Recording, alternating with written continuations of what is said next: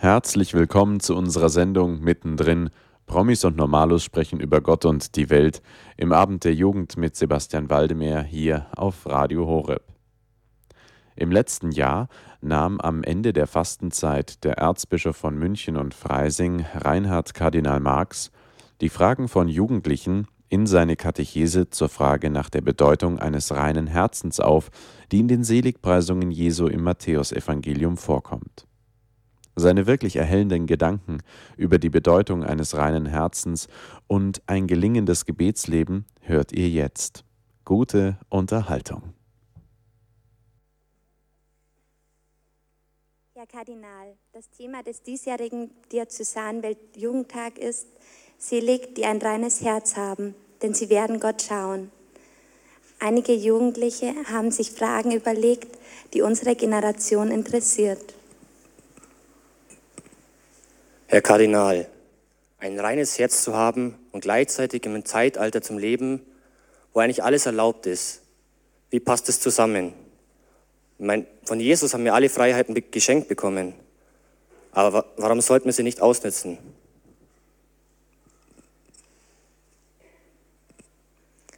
Was bedeutet es überhaupt, ein reines Herz zu haben? Und was können wir in der heutigen Zeit tun, um ein reines Herz zu bekommen, beziehungsweise um dieses zu behalten? Gott zu schauen, wie kann man sich das vorstellen? Sehen wir ihn nicht eh jedes Mal in jeder heiligen Kommunion?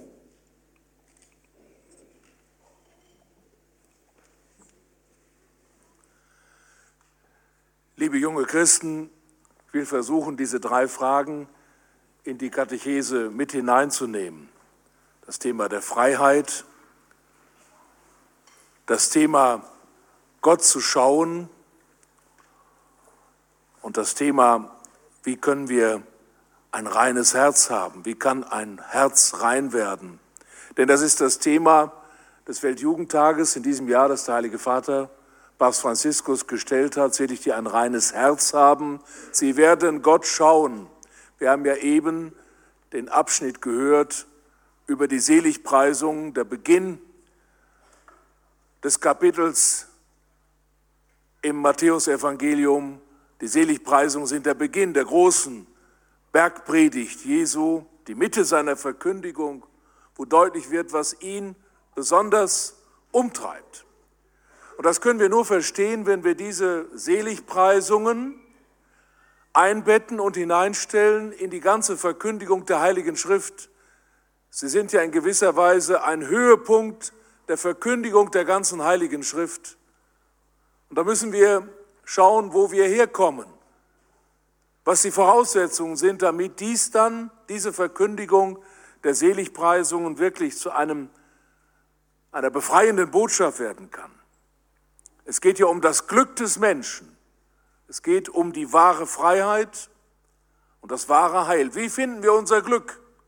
Wie werden wir glücklich? Darum geht es ja im tiefsten euch allen, uns allen.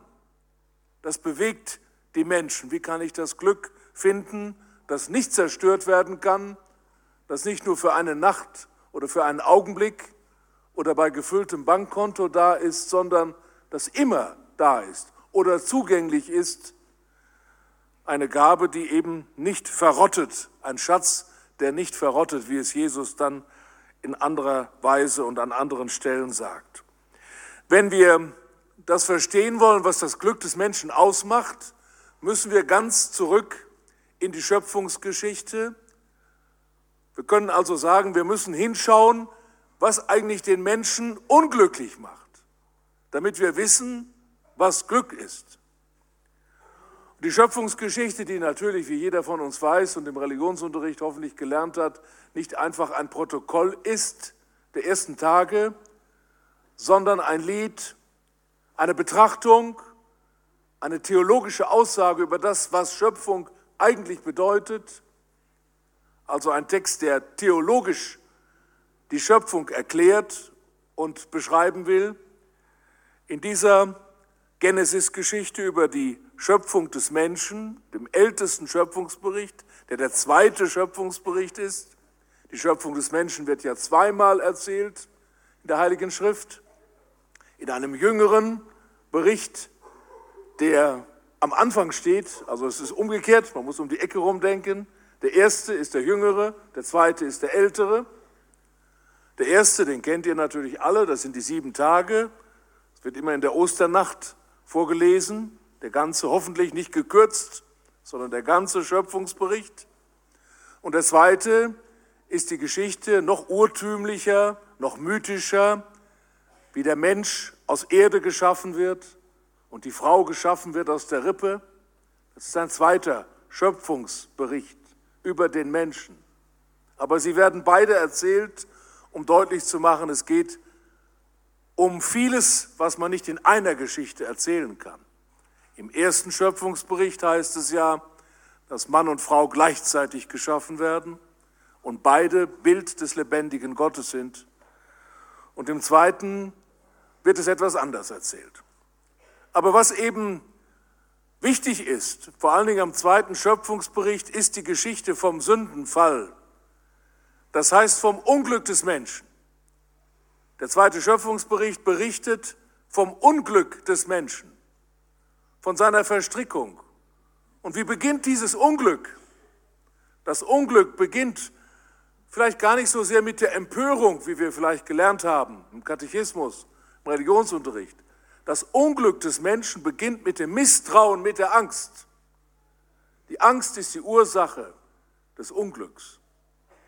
Misstrauen Gott gegenüber, ob er es wirklich gut mit uns meint oder ob er uns etwas vorenthalten hat. Die Schlange ist ja die Versucherin dort und der Teufel in Gestalt der Schlange, so wird es erzählt, redet dem Menschen ein, Gott ist überhaupt nicht gut. Gott ist nicht gut. Er enthält euch die schönsten Dinge vor. Er gibt euch die tollsten Sachen eben nicht. Was wirklich toll ist, das behält er für sich. Das ist gemeint, wenn ihr nicht von allen Bäumen essen dürft. Nein, nein, wenn ihr dieses Gebot übertretet, dann werdet ihr wirklich glücklich werden. Und sie tun es, wir kennen alle die Geschichte, und im Misstrauen eben Gott gegenüber. Sie trauen nicht Gott, sondern diesem Nährboden des Misstrauens und der Angst, dass Gott es vielleicht gar nicht gut mit uns meint und dass man deswegen das alles selber in die Hand nehmen muss. Und das Misstrauen führt dazu, dass sie auch voreinander misstrauisch werden und sich voreinander auch bekleiden müssen. Der Verlust der Reinheit. Sie müssen sich bekleiden voreinander. Das sind alles Zeichen dafür, dass der Mensch nicht mehr unmittelbar sich begegnen kann. Sie verstecken sich vor Gott, heißt es dort, weil sie Angst haben. Gott hält aber, so sagt die Geschichte, an seiner Treue fest und er will genau diese Verkrümmung in die Angst, in das Misstrauen auflösen. Das Unglück des Menschen ist die Angst, das Misstrauen. Deswegen muss das überwunden werden. Ein Weg, um es zu überwinden, so erzählt uns die Heilige Schrift, ist der Weg der Gebote, sich neu auszurichten an das, was Gott in der Offenbarung dem Mose mit auf den Weg gibt, ein neues Volk zu sammeln und sich miteinander auf den Weg zu machen, eine neue Gemeinschaft aufzubauen. Es ist interessant, wenn man die hebräischen Worte sieht, dann kann man feststellen, dass die Schöpfungsgeschichte sich wiederholt in der Geschichte von der Landnahme, wie wir das nennen, also von der Einwanderung des Volkes Israel von Ägypten dann wieder nach Israel ins heilige Land. Da werden ähnliche Begriffe gebraucht. Das heißt, es soll hier das Paradies nochmal neu erstehen in der Idee. Aber wir wissen, das wird scheitern. Das wird so nicht gelingen. Warum? Jesus wird es dann nachher in seiner Verkündigung sagen. Besonders auch der heilige Paulus wird das genau analysieren, warum das gescheitert ist. Weil die Gebote, die von Gott kommen, benutzt werden, um sich selber vor Gott groß zu machen. Die Gebote werden nicht als Anweisung zum Glück gesehen, zum Vertrauen, zum neuen Leben, als Geschenk, sondern wir sind stark als Selbstermächtigung des Menschen. Dagegen geht Paulus in seiner Verkündigung dann vor. Du nimmst das Gesetz in die Hand und stellst dich vor Gott hin. Mir steht das Heil zu. Warum gibst du mir das, nicht das Glück? Ich halte mich an alles, was vorgeschrieben ist. Das ist das wahre Glück. Nein, es ist nicht das wahre Glück. Der Mensch kann sich das Glück nicht selber machen, auch nicht durch die Gebote, so wichtig die Gebote sind. Und Jesus wird keines der zehn Gebote aufheben. Er wird sie vollenden. Aber er wird deutlich machen, dass nicht ihr durch das Halten der Gebote euch das Glück verdient, sondern das Glück des Menschen ein Geschenk der Güte Gottes ist. Der Weg der Gebote ist ein richtiger Weg, er wird zum Irrweg, wenn er zum Instrument wird gegen die anderen, gegen Gott, gegen die, die nicht so sind wie wir, also ein Instrument der Selbstbehauptung des Menschen gegen Gott und die anderen. Das kann nicht der Sinn der Gebote sein. Und das führt Jesus sozusagen äh, zum Ende. Und Paulus wird das sehr gut reflektieren in seinen Briefen. Die Befreiung in Christus ist, so könnte man sagen, die Erkenntnis, dass das Glück des Menschen, das was Jesus das Reich Gottes nennt, ein Geschenk der Güte Gottes ist. Und dass die einzige Voraussetzung des Menschen ist, hungrig und durstig zu sein nach der Liebe Gottes. Und dann wird sie ihm geschenkt ohne Vorleistung. Und diese Liebe Gottes, das Reich Gottes, die Wirklichkeit Gottes, die Begegnung mit ihm wird den Menschen verwandeln, wird ein neues Leben ermöglichen. Es kann ja auch gar nicht anders sein. Wenn jemand sich der Liebe Gottes stellt und sich lieben lässt von ihm, dann werden wir neu, dann werden wir Entdeckungen machen und Möglichkeiten finden in unserem Leben, von denen wir noch nicht einmal zu träumen gewagt haben. Das ist die Verheißung, die an uns ergeht. Und dann sind wir bei den Seligpreisungen. Denn das ist die Folge. Die Seligpreisungen sind ja keine moralischen Gebote, eine Ablösung sozusagen der zehn Gebote mit anderen Worten. Noch einmal aufgedrückt, oh, das schaffe ich nicht, das kann ich nicht, das ist zu viel verlangt sondern sind Glückwünsche. Es sind Glückwünsche für die, die sich lieben lassen. Es sind Glückwünsche für die, die das Reich Gottes entdecken und sich auf diesen Weg einlassen. Und dann können die Seligpreisungen, alle acht Seligpreisungen, Zusagen sein. Nicht Forderungen, sondern Zusagen, die dann zur Realität werden, weil wir in einer neuen Wirklichkeit der Liebe leben. Es ist genauso wie beim Magnificat, was die Gottesmutter Maria am Anfang singt. Das entspricht den Seligpreisungen. Es ist dieselbe Tonlage, könnte man sagen, dieselbe Tonlage. Darum geht es. Maria hat das entdeckt, dass ihr alles geschenkt wurde und dann kann sie das Lied singen, das im Grunde ein Lied der Seligpreisungen ist. Wichtig ist also, wenn man überhaupt in das Thema selig, die ein reines Herz haben, sie werden Gott schauen, hineingehen will, auszugehen zunächst von der Priorität, so möchte ich es aussagen, Priorität des Handelns Gottes. Nicht wir sind diejenigen, die handeln müssen, damit Gott endlich dann zufrieden ist mit uns,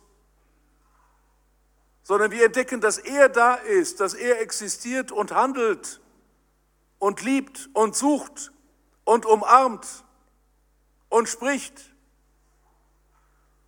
Und dass unser Leben eine Antwort ist auf das, was er tut. Nicht wir tun etwas, damit er etwas tut, sondern er tut etwas und wir antworten darauf. Es geht also immer, wie wir es nachher ja in der Anbetung dann auch betrachten werden, um seine Gegenwart. Und die Erkenntnis, dass so wie wir sind, jetzt in dieser Stunde, er uns anschaut mit dem Blick der Liebe und der Barmherzigkeit, dass er grundsätzlich und für immer uns glücklich machen will. Das ist die Voraussetzung jedes gläubigen Lebens. Gestern haben wir den 500. Tod, äh, Geburtstag, 500. Geburtstag der heiligen Teresa von Avila gefeiert in der Karmeliter, in der äh, Pfarrei der Karmeliter hier in München. Das war wunderschön, es war ein gut besuchter Gottesdienst im Anschluss an eine Tagung in der Katholischen Akademie. Und da habe ich noch einmal zentral in die Mitte gestellt, das, was die heilige Teresa von Avila deutlich machen wollte. Und das hängt hiermit zusammen. Für sie war die Entdeckung des inneren Betens die wahre Befreiung zum Christsein. Was heißt inneres Beten? Nach vielen Jahren der Gebetsbemühungen im Kloster entdeckt sie nach 18 Jahren das, was ihr immer wieder geschenkt wurde, aber sie begreift dann endlich, was passiert ist. Das innere Gebet bedeutet, ich komme mit all meinen Belastungen, mit meinem Leben, mit meinen Wunden, ja auch mit meinen Sünden, auch mit meinen Schwächen, mit meiner Krankheit, mit allem zu ihm. Und er schaut mich an wie ein Freund und nimmt mich an in diesem Augenblick. Und ich kann immer wieder bei ihm sein. Gebet heißt bei ihm sein, dem Freund, dem wirklichen Freund meines Lebens. Für manche von uns mag das eine Selbstverständlichkeit sein, aber wenn ich spreche mit Menschen, dann spüre ich, dass viele zu diesem Gebet nicht gefunden haben. Für viele ist es eine Befreiung, nicht zu meinen, ich muss beten, sondern ich möchte bei ihm sein. Teresa von Avila hat wahrscheinlich 15.000 bis 20.000 Briefe geschrieben. 500 sind erhalten. Sie muss also jeden Tag acht Briefe geschrieben haben. Da ist nicht so viel Zeit zum Gebet. Er hat schon gebetet, aber ihr ganzes Leben war Gebet. Es gibt Menschen, die viel beten, aber nicht frei werden, nicht liebevoll sind, nicht verändert sind, weil sie im Gebet um sich kreisen. Das Gebet ist kein Kreisen um sich und um die eigenen Probleme. Das ist ja der Irrtum der, der Meditationen, mancher Meditationen, die sagen, wie finde ich mich? Nein, es geht nicht darum, wie ich mich finde, sondern wie ich Jesus finde, den Freund finde, die Gemeinschaft finde, wie ich die Liebe finde. Die Liebe braucht ein Gegenüber. Wer nur sich selber liebt, kann ja nicht glücklich werden. Der wird verrückt. Verrückt. Absolut sicher.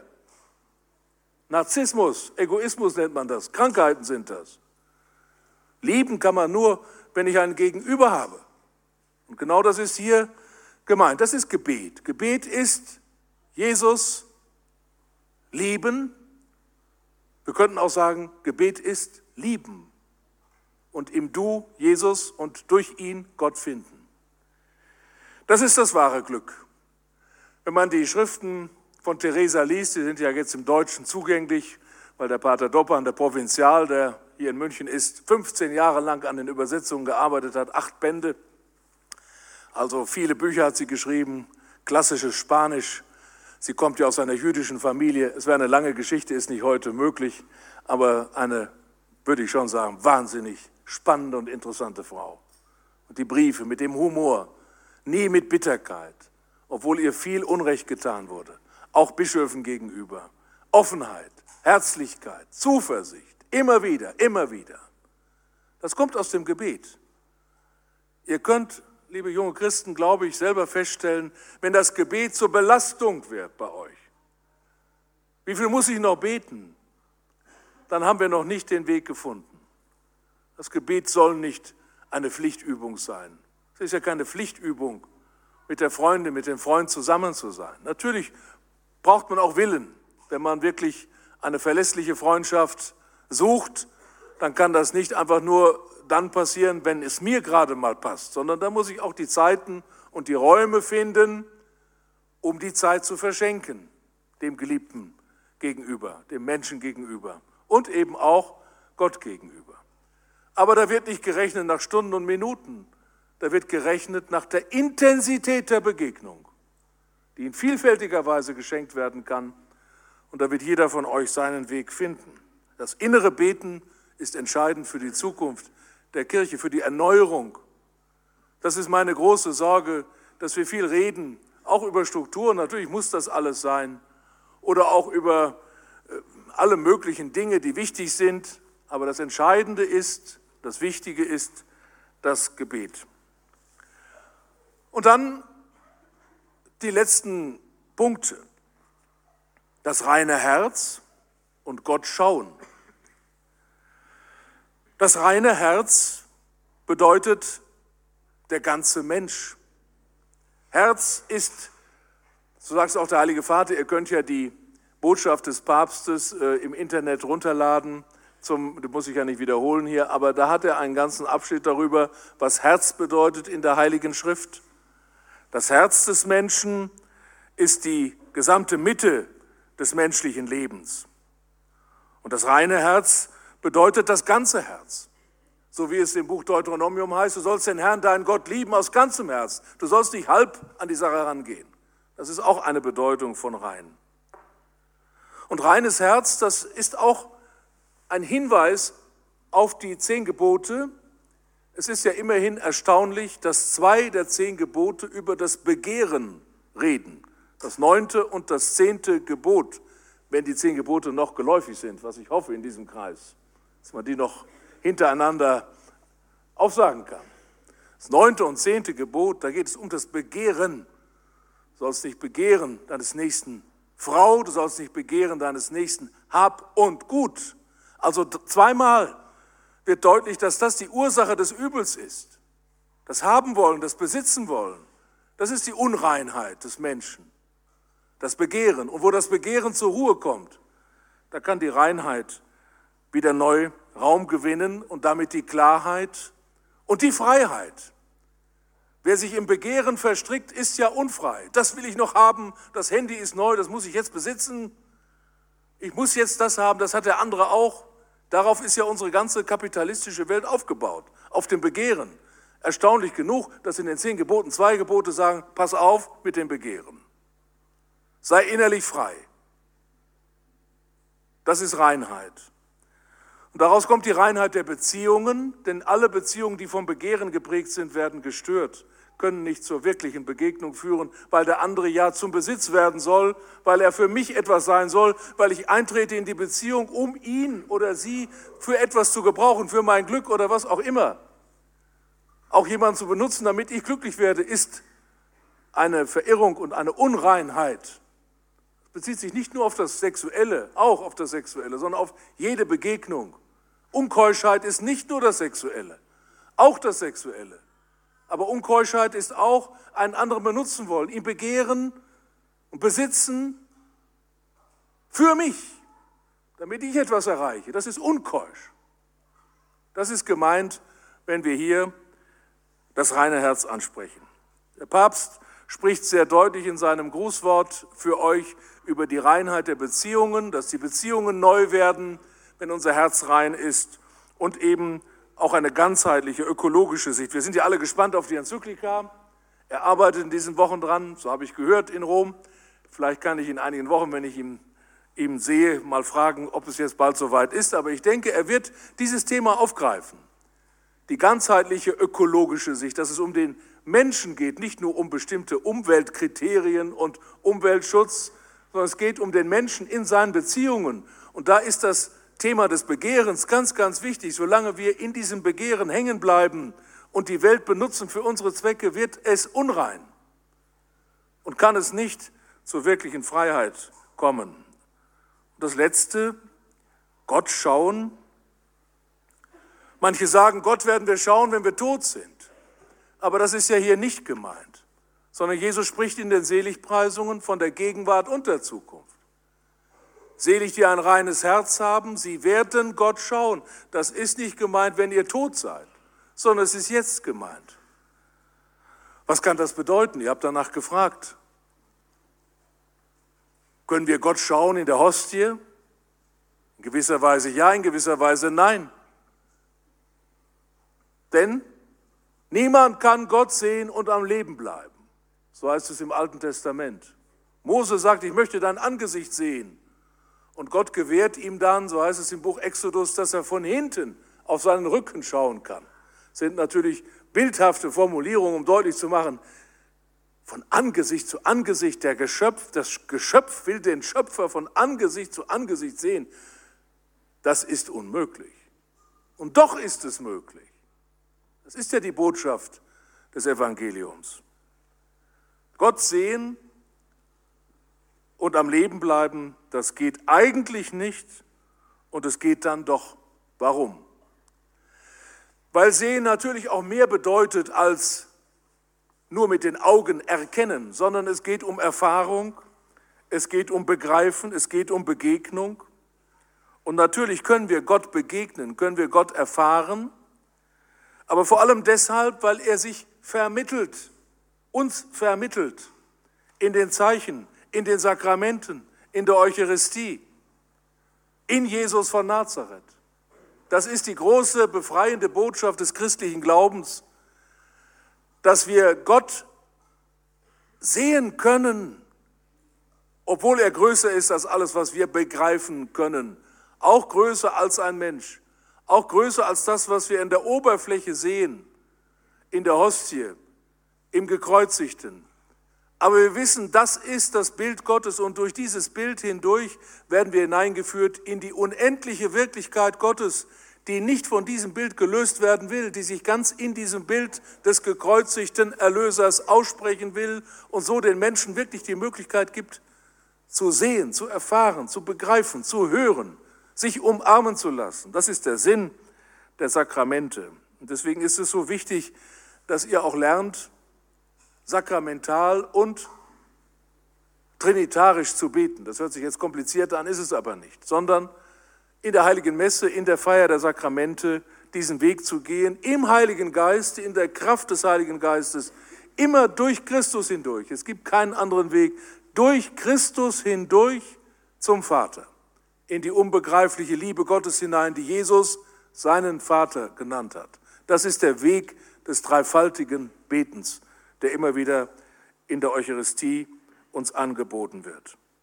Und wir dürfen nicht vergessen, Gott sehen bedeutet auch ihn sehen im Nächsten. Gott suchen in allen Dingen, heißt es sogar bei Ignatius von Loyola in den Exerzitien und in der Spiritualität der Jesuiten. Gott suchen in allen Dingen, dann kann ich ihn auch in allen Dingen in Gelegenheiten finden, besonders im Bild des Nächsten, im Bild des Armen, des Kranken, des Schwachen. Gott sehen ist also vielfältig gemeint, ist nicht nur eine, eine Meditation für mich, dass ich dann in eine Erfahrung Gottes hineinkomme. Eine christliche Gotteserfahrung ist immer geöffnet für den Nächsten, geht immer weiter, weiter, will nicht die Wirklichkeit Gottes für mich, sondern will in der Wirklichkeit Gottes zu einer neuen Begegnung führen.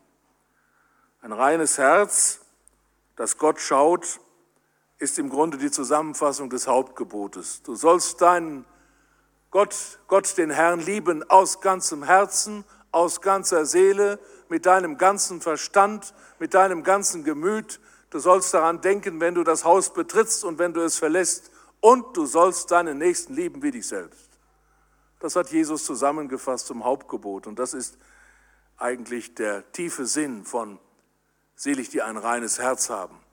Sie werden Gott schauen. Es ist keine abgehobene Botschaft. Endlich sind wir die Welt los, können das hinter uns lassen sondern es ist eine Einladung zu einer tiefen Meditation und Betrachtung der ganzen Wirklichkeit, zu einer wahren Begegnung mit Gott und den Menschen. Das wünsche ich euch in diesen Tagen in besonderer Weise, in dieser heiligen Woche, wenn ihr die Karliturgie in euren Pfarreien, in euren Gemeinschaften mitfeiert. Und das dürfen wir jetzt miteinander erfahren, wenn wir uns auf den Weg des Gebetes, des inneren Gebetes und der Anbetung begeben. Das war unsere Sendung mittendrin Promis und Normalos sprechen über Gott und die Welt im Abend der Jugend mit Sebastian Waldemar hier auf Radio Horeb.